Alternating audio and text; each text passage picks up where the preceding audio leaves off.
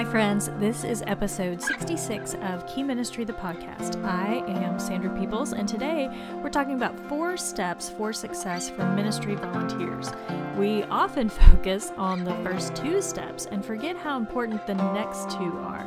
But caring for the volunteers in our ministry is just as important as caring for the families.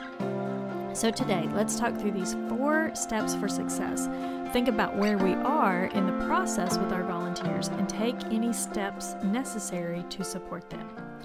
Okay, the four steps. Let me go through all four of them with you and then we're going to break them down. The four steps are recruiting, training, supporting, and celebrating. So now you see why so many of us are good at recruiting and training, but supporting and celebrating, because those are ongoing things, can feel harder, especially celebrating. I think for me, on a Sunday morning, I get so into like ministry mode of fixing problems and um, doing the next thing that I forget how important it is to celebrate our volunteers.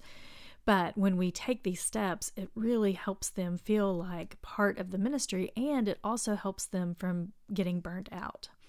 So let's talk about the first one recruiting. Here are some ideas for recruiting.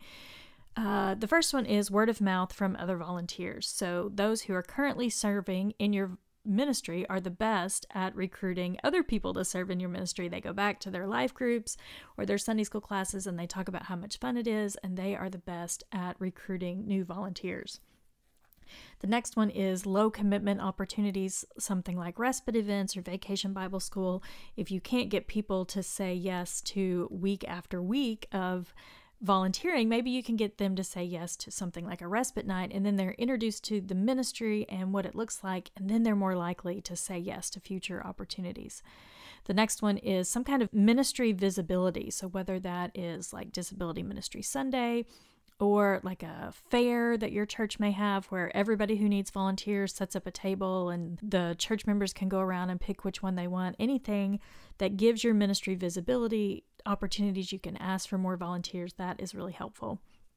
The next one, and one that probably has the best success rate but can feel the hardest for some of us, is identifying people that we think would be good fits in the ministry and just asking them.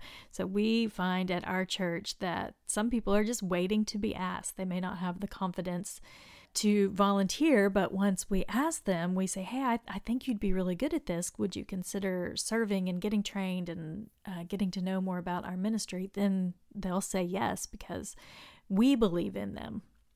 And then the last one is fill in around paid positions. We talked about this in episode 57 solutions when you don't have enough buddies and i mentioned in that episode that that's one of the ways that our church meets this need is we have paid people in place and then we fill in around with volunteers. And so that could be uh, a good way to recruit to say hey there's somebody else in charge of the classroom and they know what they're doing and you're just there to assist that person Okay, the next part of this is training. Key Ministry gets lots of contact about how do we train our volunteers and what should we do. Of course, you can contact Key Ministry if this is something that you want help with. But here are the ways that our church trains new volunteers. First, we have policies in place that all of our volunteers follow. And then there are additional policies about safety and privacy that are specific to our students with disabilities. And we make sure that our volunteers are familiar with all of those. We also train with videos. We do this instead of uh, getting everybody together just because we're onboarding new volunteers at different times throughout the year. And so the easiest way to do that was for us to record a video and then just use that video, send the link to new volunteers, let them watch the video, and then they can follow up with any questions they have. Another one is shadowing. And so on a Sunday morning, we would match somebody who's new to being a buddy with somebody who is already a buddy, and they get to see what that looks like and how the existing buddy navigates what they do.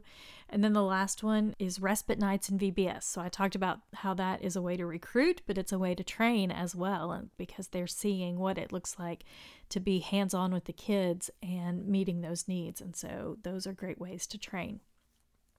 Okay, the next one is supporting. Now, supporting, this is what we're doing to our ministry volunteers who show up week after week or month after month and and just kind of that ongoing help that they're going to need. So they've already been trained, but they're still going to have things come up that they may have questions about or need help with. And so here are some of the things that we think about when we look at supporting them. Here are the things they need to know that are ongoing. They need to know their role and how they fit into the structure of the class that they're in and the overall ministry. They need to feel comfortable asking questions. They need to know who to ask those questions of. So, when we talk about how they fit into the structure of a class, if they have a question that's better for the classroom teacher, then that's they need to know that they can ask that person if there's a question that's better for the disability ministry leader or the children's ministry leader or the youth ministry leader they kind of need to know that they can ask any of those people and what the process would be for that they need a plan for lots of scenarios and so even though you've trained them and maybe they've shadowed, there's still going to be some scenarios they're in that they haven't encountered before. And so we can give them a heads up and say, hey, if you get in this situation, here's what we hope that you do so that they feel prepared. They need to feel empowered to make quick decisions. So we don't want them in a situation thinking, "Oh, I don't know what to do," and and they just freeze and don't do anything. And so we need to let them know that we trust in them and that they've been trained well and that we're there, but they need to feel empowered to make quick decisions. They need appropriate tools. They need curriculum that works for the kids that they are buddying with. They need buddy bags. They need maybe even ongoing videos like about behavior support or something specific to a kid with a specific disability that they're going to be with week after week. So they need these tools so that they can continue to feel equipped to serve. And then they need clear consistent communication. We like to say clear communication is kind. and so that means they don't need to guess on anything. When they get there on a Sunday morning, they need to know where they're supposed to check in. They need to know who to talk to first. They need to know where to go to get the buddy bag. They need to know if there's anything they need to put in that buddy bag or if it's all set for them. And then they need to go know where the classroom is, go to that classroom, be ready to help. So, any of the guesswork that you can take out of that would be really helpful for a new volunteer. Okay, and then the last of the four keys to success is celebrating. Celebrating is so often overlooked, but here are a few ways that we can celebrate the work of our volunteers. So, the first one is lots of specific verbal praise. So you can see the work that they're doing, point out to them how much you appreciate, and even talk about it with other people. Like you could tell all the volunteers, you could send out an email that said, Hey, we had this happen on Sunday, and here's how so and so reacted, and it was exactly right. And we're just so thankful for the way that they jumped into action and helped the student feel supported, and, and the family is so thankful.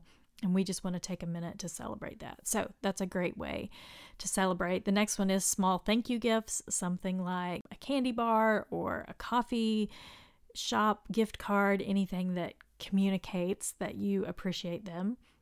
You could have opportunities for team bonding. There could be something that you guys do all together so that you can be together and hang out together. That there's no expectation of helping anybody during that time. It's just for the group to hang out and get to know each other and have a good time. There could also be opportunities for more training. You could see if there is a training event in your area that you guys could all go to, or have your own training event once a year or twice a year where everybody gets together, new volunteers and existing volunteers, and you have a meal together, and then you talk about a specific topic that everybody could benefit from learning more about. You could invite students and families to write thank you notes. That is a great way to connect a family to the person who is serving as the buddy on a Sunday. Just invite that student or that family to write their buddy a thank you note. And the last one, make them feel like part of a bigger story. Emphasize with them that a family, the family that they are helping, might not be able to attend church at all if they didn't show up and if they, the volunteers weren't prepared and ready to welcome the student. And so just kind of focus on how appreciative you are that they are using their gifts specifically in this ministry setting to bless the student who needs the extra help, but also bless the entire family. Okay, I hope that thinking through these steps is as helpful for you as it is for me. We often put lots of energy into recruiting and training and forget about supporting and celebrating. But like I said, our volunteers will be less likely to get burned out if we go through all four of these steps of success with them. Remember to visit keyministry.org slash podcast for the show notes and any links that sounded helpful. And thank you for listening today. The other podcast host and I love hanging out with you each week. If this episode was helpful, share it with a friend that you have in ministry. You could even make a plan to chat about ways that you could celebrate your volunteers in the coming months. And I hope that you take a minute to subscribe to this podcast so that we can meet you here every Thursday with what we hope is. Uh, an encouraging message that helps you feel equipped for the ministry calling that God has put on your life.